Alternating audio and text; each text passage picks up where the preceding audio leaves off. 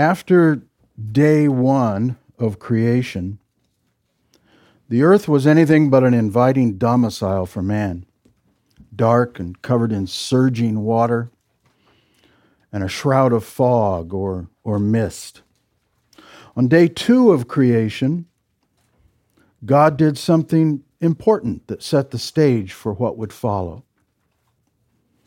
He took the first step in creating an atmosphere for the planet, thus establishing an environment in which plants and beasts and eventually man could thrive. Piece by piece, step at a time. So God's methodical, logical piecing together of his creation continues apace. There had to be rain for the growing things. So in verses 6 to 8, he established the first heaven, an expanse separating moisture above from moisture on the surface. Now there would be clouds from which rain would fall to sustain vegetation.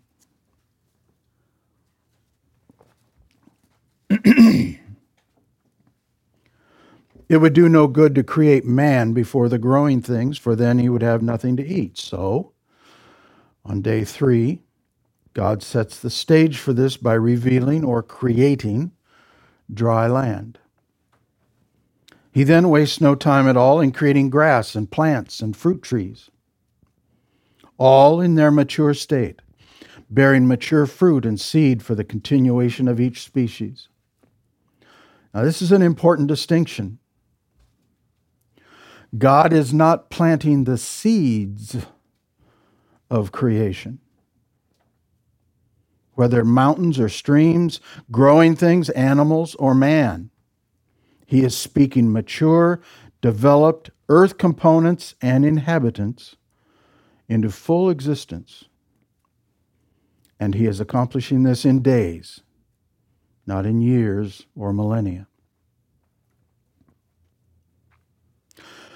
Along with raising the clouds above the earth by the creation of the expanse during day two, so that rain could now fall upon the earth, the expanse was necessary to permit sunlight to fall upon the earth, beginning in day four, to sustain the growing things created in day three. Now, as to this rain could now fall upon the earth, in a moment we're going to be looking at Genesis 2 6. When we do, I'll be adding some thoughts on this business of falling rain during creation. But let's read our passage first Genesis 1, verses 9 to 13. Then God said, Let the waters below the heavens be gathered into one place, and let the dry land appear. And it was so. And God called the dry land earth, and the gathering of the waters he called seas. And God saw that it was good. Then God said, Let the earth sprout vegetation, plants yielding seed, and fruit trees on the earth bearing fruit after their kind with seed in them. And it was so.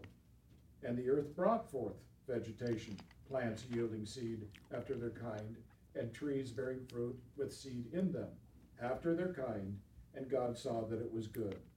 And there was evening, and there was morning, a third day.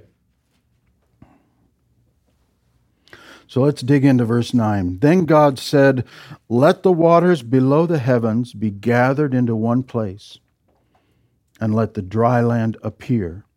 And it was so. That is, it happened right away.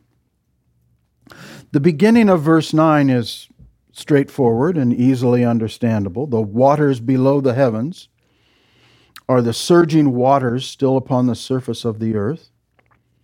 On the previous day, God had separated from these waters the waters, the vapors or mists that would become earth's clouds. The rest of the verse, however, is a bit more of a challenge to, to nail down. Let the waters be gathered into one place. Oh, did I? Oh, thank you. Thank you.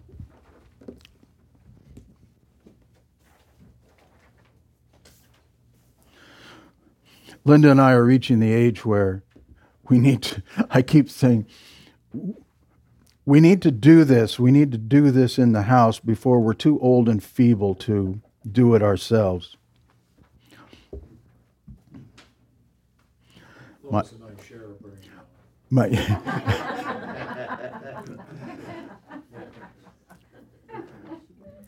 my brain is going fast. yeah, thanks. Thanks for that. I have that to look forward to. Okay, let the waters be gathered into one place. We could interpret into one place as meaning that all the water on the earth was removed to dwell in only one singular place. Bloop, like that. Although the Congress of commentators all seem to agree that the better interpretation would be that this means that the water was shifted to one place and the dry land shifted to another place. In other words, there's now separation between the two.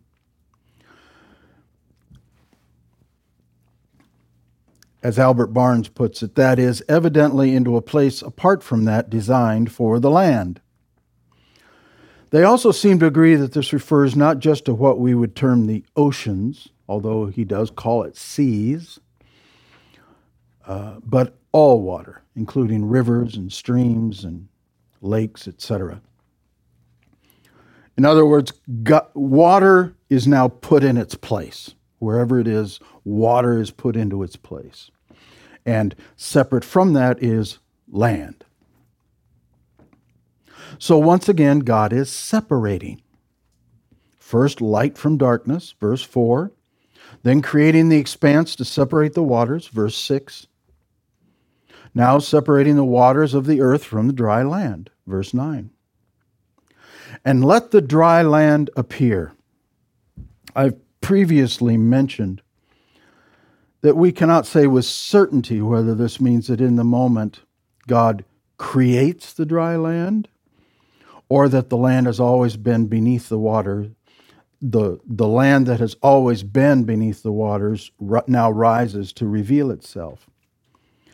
If I were forced to choose, I would say the latter to be the case, primarily from the way it's written. The verse seems to suggest it. It could have said something like, Then God said, Let there be dry land. Poof, there it is. But it doesn't say that. It says, Let the dry land appear. And there's more evidence for this found in the Psalms. Turn to Psalm 104, please.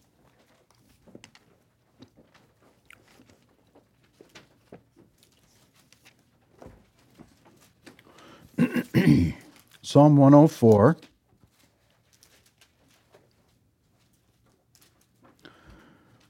Verses 5 to 8. He established the earth upon its foundations, so that it will not totter forever and ever. Thou didst cover it with the deep as with a garment. The waters were standing above the mountains. At thy rebuke they fled. At the sound of thy thunder they hurried away. The mountains rose, the valleys sank down to the place which thou didst establish for them. Well, that's the original NASB, isn't it? Huh? Yeah. The, the these and thous are still there. They left them in the Psalms. Um, so that seems to suggest that they're there under the water. The mountains came up, the valleys. Um, that passage would seem to confirm that the dry land had been beneath the waves all the time.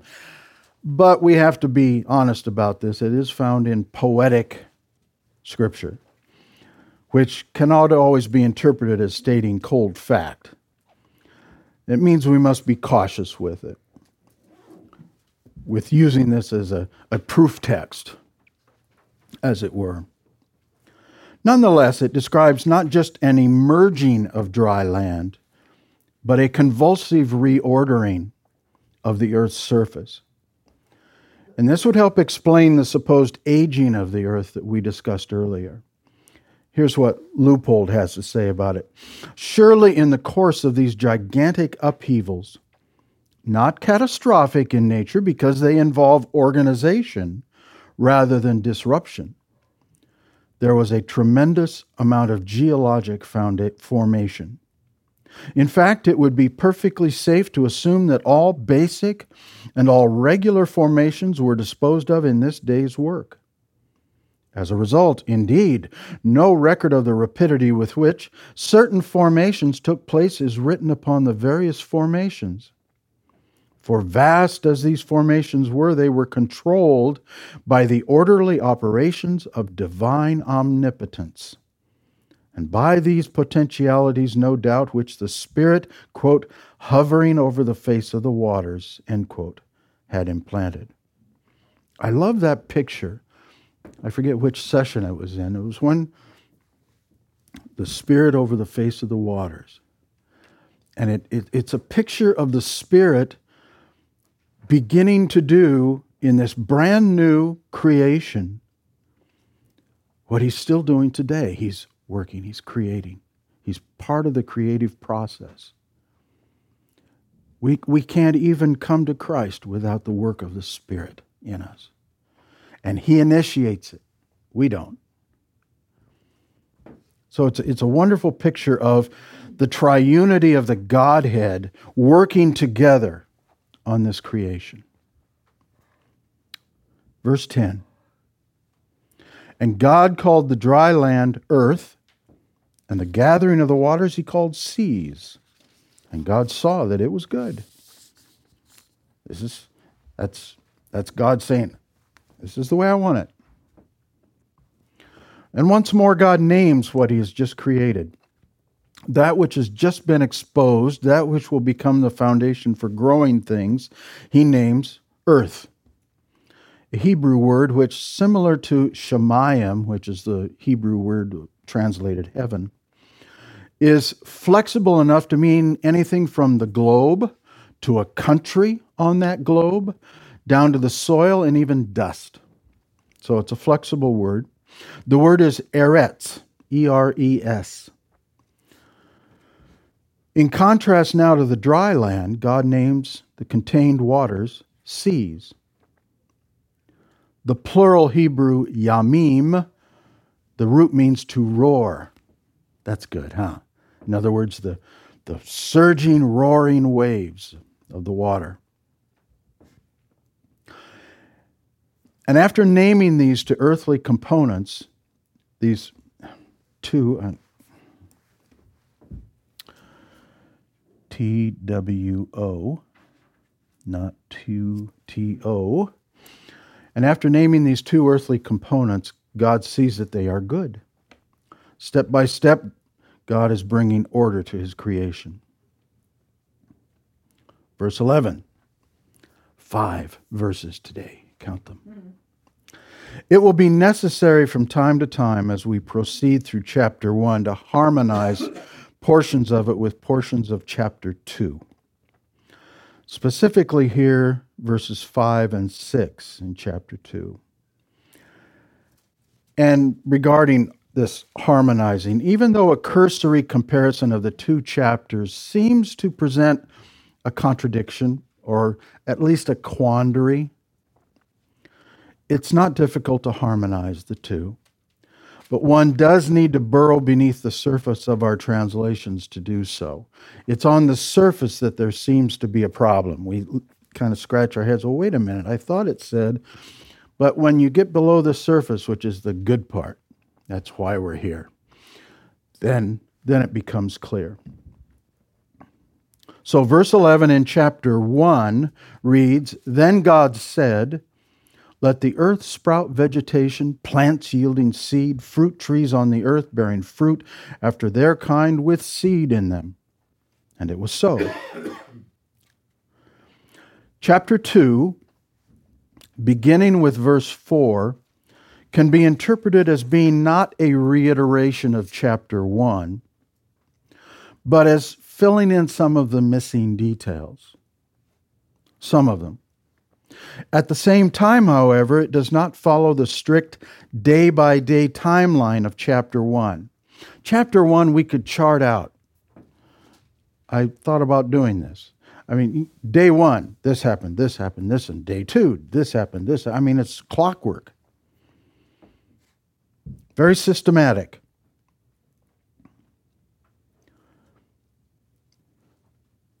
But chapter 2 is not written that way. And as such, it's difficult, if not foolhardy, to draw explicit time marks between the two chapters. Uh, uh, it, it, it, starting out, I thought, well, let's see here. I'll, I want to chart this. I want to, okay, here's chapter one. Chapter two sticks this in, and then we're back to chapter one, and then chapter two. It doesn't work that way. I threw that out the window as well. In a general sense, we can say that chapter 2 supplements chapter 1, but it also lays the groundwork for the events of chapter 3, as Leupold expresses. the truth of the matter, however, is simply this the account of chapter 2 does not aim to present a complete creation story, nor is the time sequence followed by the author, Moses. Rather, those supplementary facts essential to the right evaluation of chapter 3 are given in a sequence which is entirely logical. The stage is being set for the tragic drama of the next chapter. The things enumerated by the author as appearing on the stage, as it were, need not be listed in the order in which they were placed there. So, what he means by that is that some of chapter 2 is not necessarily in order. We, we experience this in the book of Revelation. You don't really take that paragraph by paragraph as a timeline, things are kind of jumbled up at times. Man will not be created until day six. So, those plants created for the brand new soil of earth in day three, in chapter one, will be on their own for a few days. It must be vegetation that does not require human intervention and husbandry. And we can see that when we dig beneath the surface of the text. That's why I'm here. Oh boy. In verse 11, that we're in chapter 1 still, verse 11 of chapter 1, the words translated vegetation, desi, D E S E in the Hebrew. It means grass or moss. It's think of it as the low carpet of the earth. The, the second word is plants, iseb, herbs, grass, weeds. And then fruit trees, pries, trees that bear offspring. And by fruit, that when you read fruit here in this passage in chapter 2, that doesn't, I mean, it's not just apples and pears and cherries. That's anything. It can be uh, what we call grain, historically has been called corn. They just called all grains corn. And, and that would be fruit. So it's not from a tree, but that's the idea. So it could be acorns or, or walnuts or whatever. In other words, with the possible exception, I possible, just exception of the fruit trees, the vegetation created in day three was of a sort that was what we could term wild, or at least uncultivated by man. It's just out there. And trust me, weeds can grow just fine without any help from man. You so there was weeds? Says yeah. That second word is tra- is is. I thought maybe that came after the fall. Well, you know what they say about um, terrorists. One man's terrorist is another man's uh, what? Freedom fighter. Freedom fighter. Thank you. Yeah, that's right. Any gardener knows that. That's true. Even Well, there's a lot of them you can eat. Yeah, yeah. Yeah, because we used to think sunflowers were weeds. Weed, a weed just means you don't want it in where it's growing. No. Give me a break. you get his name.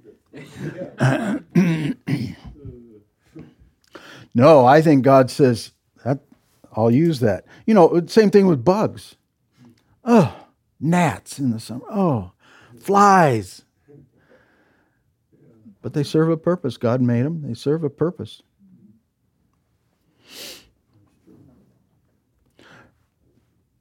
one of our close friends, Woody. We welcome him with open arms, even though he's destroying, burrowing underneath our drive. Some people put out poison for him, some people shoot him. He's our bud. We give him a name Woody. One man's pest is another man's friend. They're cute as bugs, especially when they stand up. Groundhogs. groundhogs. Woodchucks, groundhogs, same thing.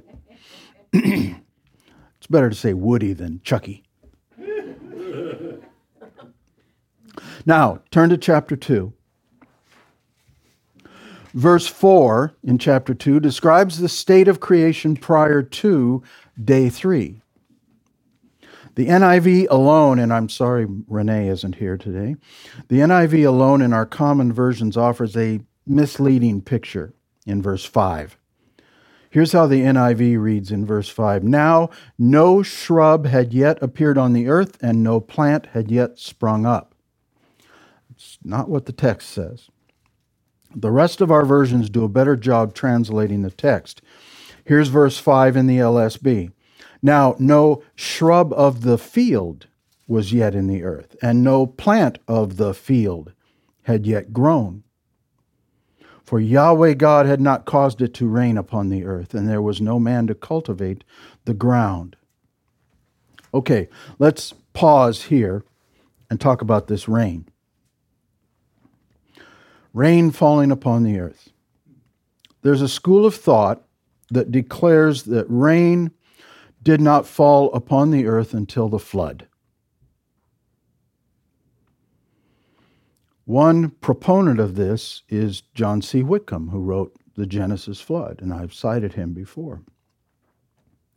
The evidence many give for this position is that it was after the flood God created the first rainbow.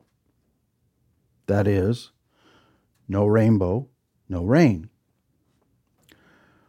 Well, I'm from the Midwest. It rains all the time. When we used to have rain, it rains all the time without a rainbow. That's a poor way to, that's poor proof that there was no rain. Yeah, yeah. But you can have rain without rainbow too. Especially in matters so ancient and mysterious as the earliest days of creation, I'm loath to be dogmatic insisting that my interpretation is the only true one, and here I'll take that path. When it comes to Bible study, one never knows what one, especially a layman, will discover tomorrow that one does not know today. Even so, I am not alone in my interpretation regarding rain earlier than the flood. In addition to Leupold,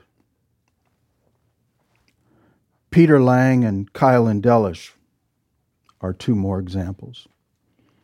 Both agree that not only was this period when there was no rain upon the earth momentary in the early parts, early days of creation, but, citing Job 36 27, what could be described here is an account of ground mist ascending to then fall back upon the earth as rain. In any case, my position is that rain did indeed fall upon the earth, especially after man was created to tend the crops. Now, let's return to verse 5 in chapter 2. Here, the operative words are different from verse 11 in chapter 1. Here it is shrub of the field. And I know I'll mispronounce this. The Hebrew is siak hasadeh. It means field shrub or bush. Plant of the field, eseb hasadeh, field plants, herb, or even grass. Remember, wheat is a grass, right? Corn is a grass, isn't it? Don't stare back at me like that, isn't it? Yes. Yeah, it's a, it's a yeah. Sure. That is, none of these cultivated vegetation of the prepared and planted field had yet been created because they required regular rain from the clouds and man to tend the field of crops. Man has not been created yet. So early vegetation didn't need him. The difference between chat and I, I realize this can get confusing. That's why, by the way, pause again. Should I keep doing the handouts? What's the consensus on that? Are they helpful? Yeah. They helpful? Okay. Okay, good. Uh, I mean, Linda said she was, but can't trust a wife, you know. Good.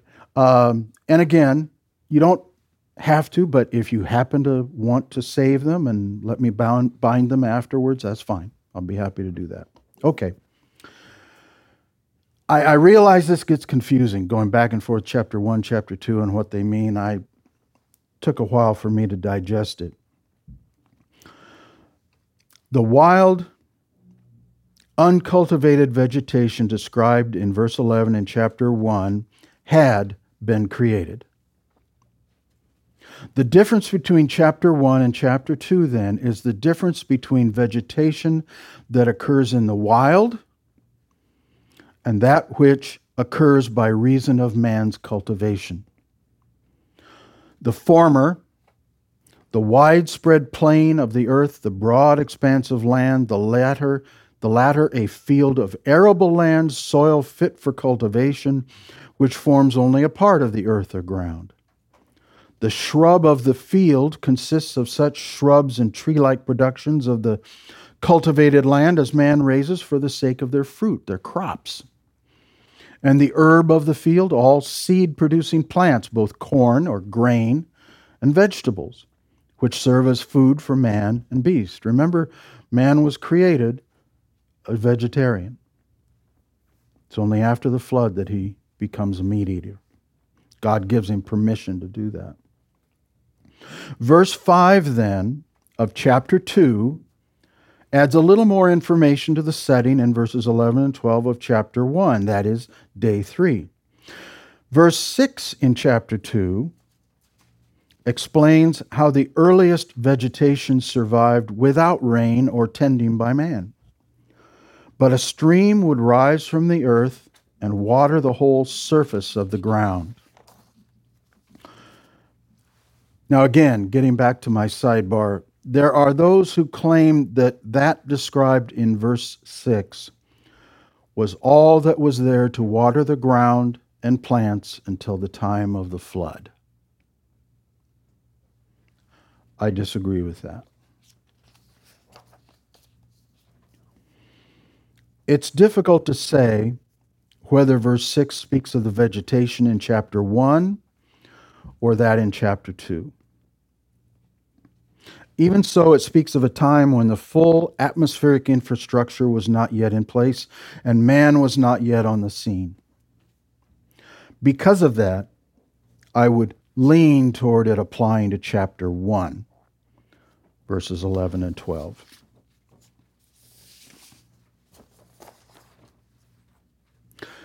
But it's important to remember that Moses' agenda, as it were, in chapter 2 is much different from chapter 1. It's really two, two different things. Chapter 2 does, just, does not just continue on after 1 in the same vein, they're different. In chapter 1, he is setting forth the timeline of creation. We see that clearly. This happened, then this happened, etc. In chapter 2, he's setting the stage for man's tragic fall even though the subsequent even the subsequent flooding of the earth there's there's hints about the flooding of the earth.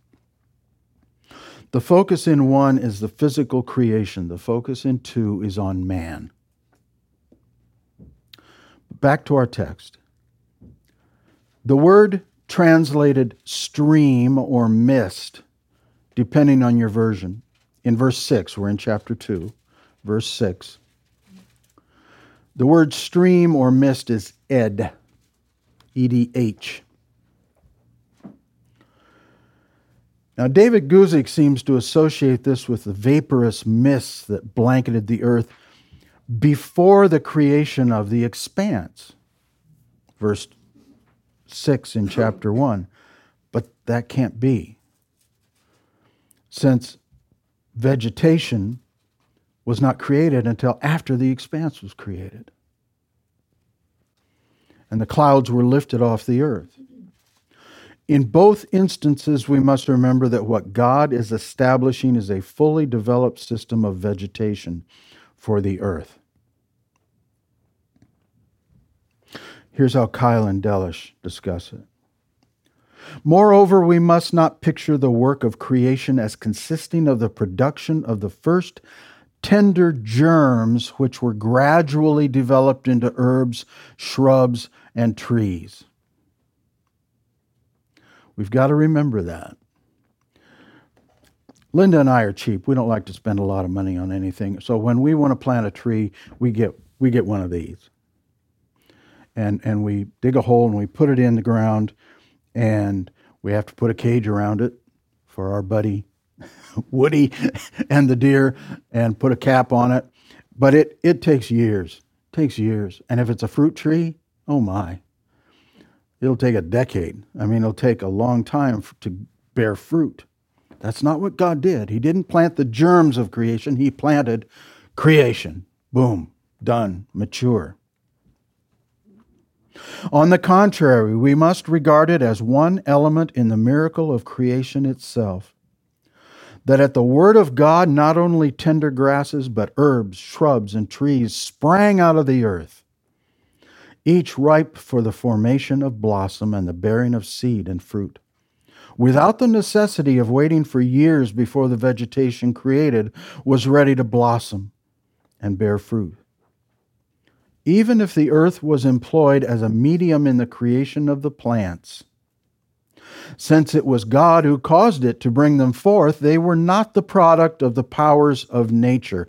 Generatio equivoca I'll get back to that in a moment. In the ordinary sense of the word, but a work of divine omnipotence, by which the trees came into existence before their seed, and their fruit was produced in full development without expanding gradually under the influence of sunshine and rain. That's Keil and Delitzsch. Once again, as is my habit, if I have to look something up, I figure, well, maybe somebody else doesn't know what it means too. Generatia aquavica, voca is Latin for equivocal generation. Makes sense? Which is spontaneous generation involving the origination of a living organism from a living organism of a different species.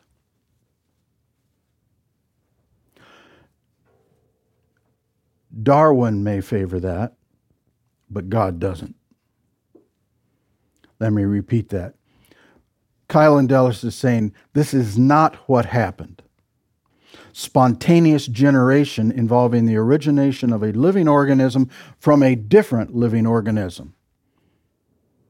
In other words, something goes haywire in the, in the genes and something different is made.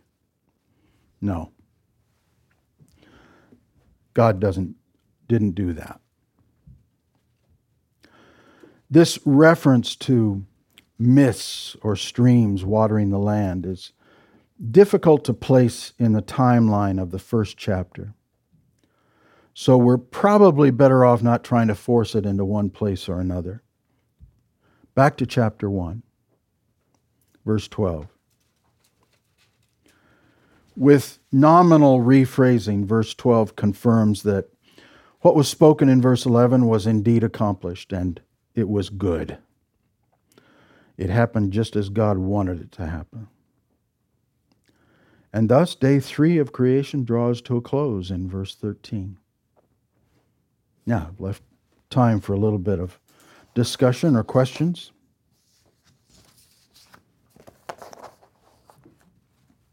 Yes, ma'am.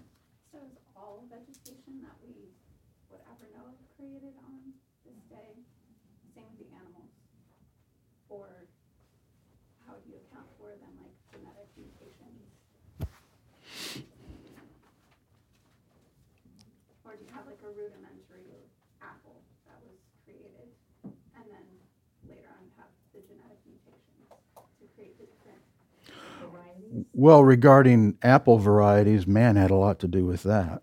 That was done, that was cultivated, wasn't it? I, well, before I, l- let me pull a Rush Limbaugh. Before I say anything, any, any other thoughts on that question? I don't think there's any question that both in animals and in plants, man has caused there to be hybrids, not new, not new entities. Uh, like there's the, the dog phylum, and that includes, it may include, I don't, I don't know for a fact, but it may include hyenas and, you know, but they're all dogs. So there's gonna be, and there, there are new ones being produced daily. Uh, there are dogs that are walking around now that there were no such thing ten years ago, but they're still dogs. Mm-hmm. And, and they're, they're not cat dog, they're not horse dog, they're dogs. So there are varieties that have been altered by man. So they, I, I doubt there were Pekingeses in the beginning. You know, that's a, that's a construct of man messing around, uh, but those still dogs.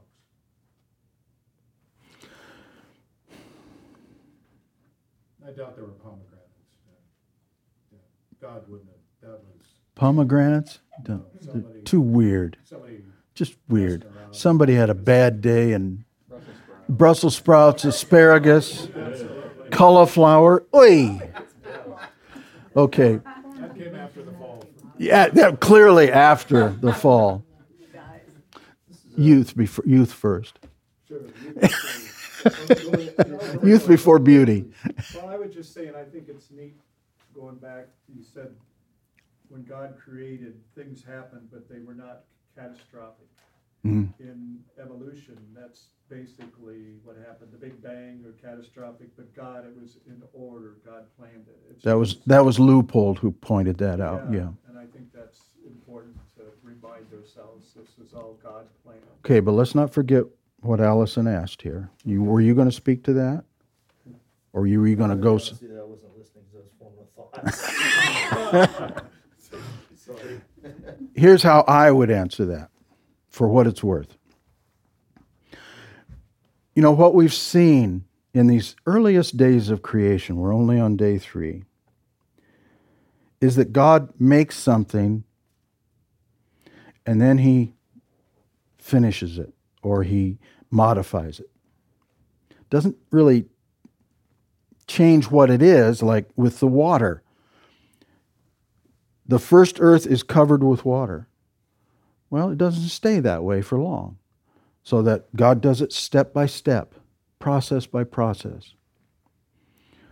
And I think that same philosophy can be applied to other things that he creates that did he create every plant that would ever exist? I, I don't think so. I think he created the basics. And i mean look what's happened to people over the centuries over the eons the millennia of mankind. Look what's happened to us. Depending on where you live, some people are shorter. Depending on where you live, some people are taller. Some people look like me. Some people look like you. Only a little more meat, okay? A little let's let's get some fat on you. The there is change that doesn't involve Darwin. In other words, species do not leap from species to species. A dog is a dog, a cat is a cat. I'll take the cats, please. Uh, but there's changes. Some somebody's born. I mean, look at babies. They're, they're, they're different, aren't they? They aren't. They don't come out of a mold. Yeah, okay, Patty. All right. Before your arm snaps off. Well, I think God gives us the wisdom to make all of the changes and varieties as we are allowed to do by Him. Some use it for evil, some use it for good. Yeah, well said. But I think there's change that takes place without man's intervention. I think the, it, it, it's just the, the nature of nature. I thought we were talking about add- different, yeah, different changes that were not necessarily good, that we saw as not necessarily good. No, I'm I'm I'm saying there are changes that are good. I I, I think that I think I see those hands. Be saved. Um,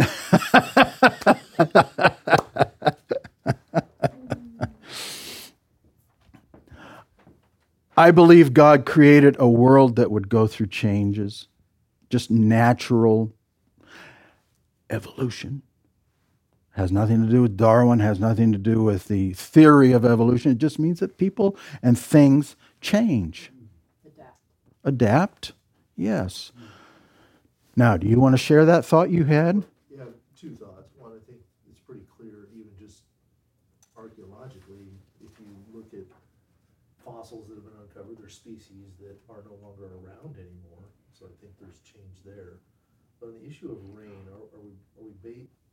Is the thought, I guess your thought specifically, there was rain prior to the flood and that the, when, in chapter two, six and seven, where it talks about the mist and that there had not been rain yet, is the assumption based on the, the people you've researched that when man came into the picture to begin cultivating, that rain happened then? Because rain really isn't mentioned again until, was it chapter seven? In the, in the floods? Is that right? Chapter seven? I don't necessarily subscribe to to the idea of mist becoming rain. Uh, that's some some I more than one commentator subscribes to that. Okay, I mean we're, but because if there's rain, there's rain. If if he says there there was no rain, so I so there's mist or streams, uh, well then that seems to tell me that it didn't become rain. Then it would say there was rain. Uh, but but I all I'm my position is that we don't have to we there was rain before the flood because man was cultivating the ground and uh, why create clouds if there isn't going to be any rain coming out of them? I, I Mike and did no Mike? We'll get to mine, I think, in a lit, I, I I was just going to say, uh, as far as evolution of plants, uh, it has been a detriment in many ways. Uh, as in changing the DNA of wheat and different crops to basically, to make them a plant that will fend off bugs and insects and all kinds of diseases, has made them, uh, nutritionally uh, valueless. On another part, uh, as someone who grew roses in, in, when I lived in California uh, and loved roses, purple was my favorite color. And of course the, the desire of everyone that in the rose industry is to make a blue rose because that is a billion dollar rose. Why, I don't know. But all it did was create more purple roses. Dennis finishes out here Uh, We're gonna get to this. In the end of chapter one, it talks about God made everything, the animals and everything in their own kind. It says about six or Yeah. seven times. I think that's the key. their own kind well in our passage today Yeah. of a kind of its kind It's mentioned just, yes so that's a good thing. yeah But that doesn't mean everything that we see today, God made initially. in the first six days Yeah. yeah I mean, I think too, if we look at the ark, the ark couldn't hold all the animals that exist today, but it didn't need to. It only needed to hold two of every kind species. Yeah. Father, you have given us challenging text here at the beginning of your word, and we depend on your spirit to help us understand it. Please, please help us. We want to get it right. In Jesus' name, amen.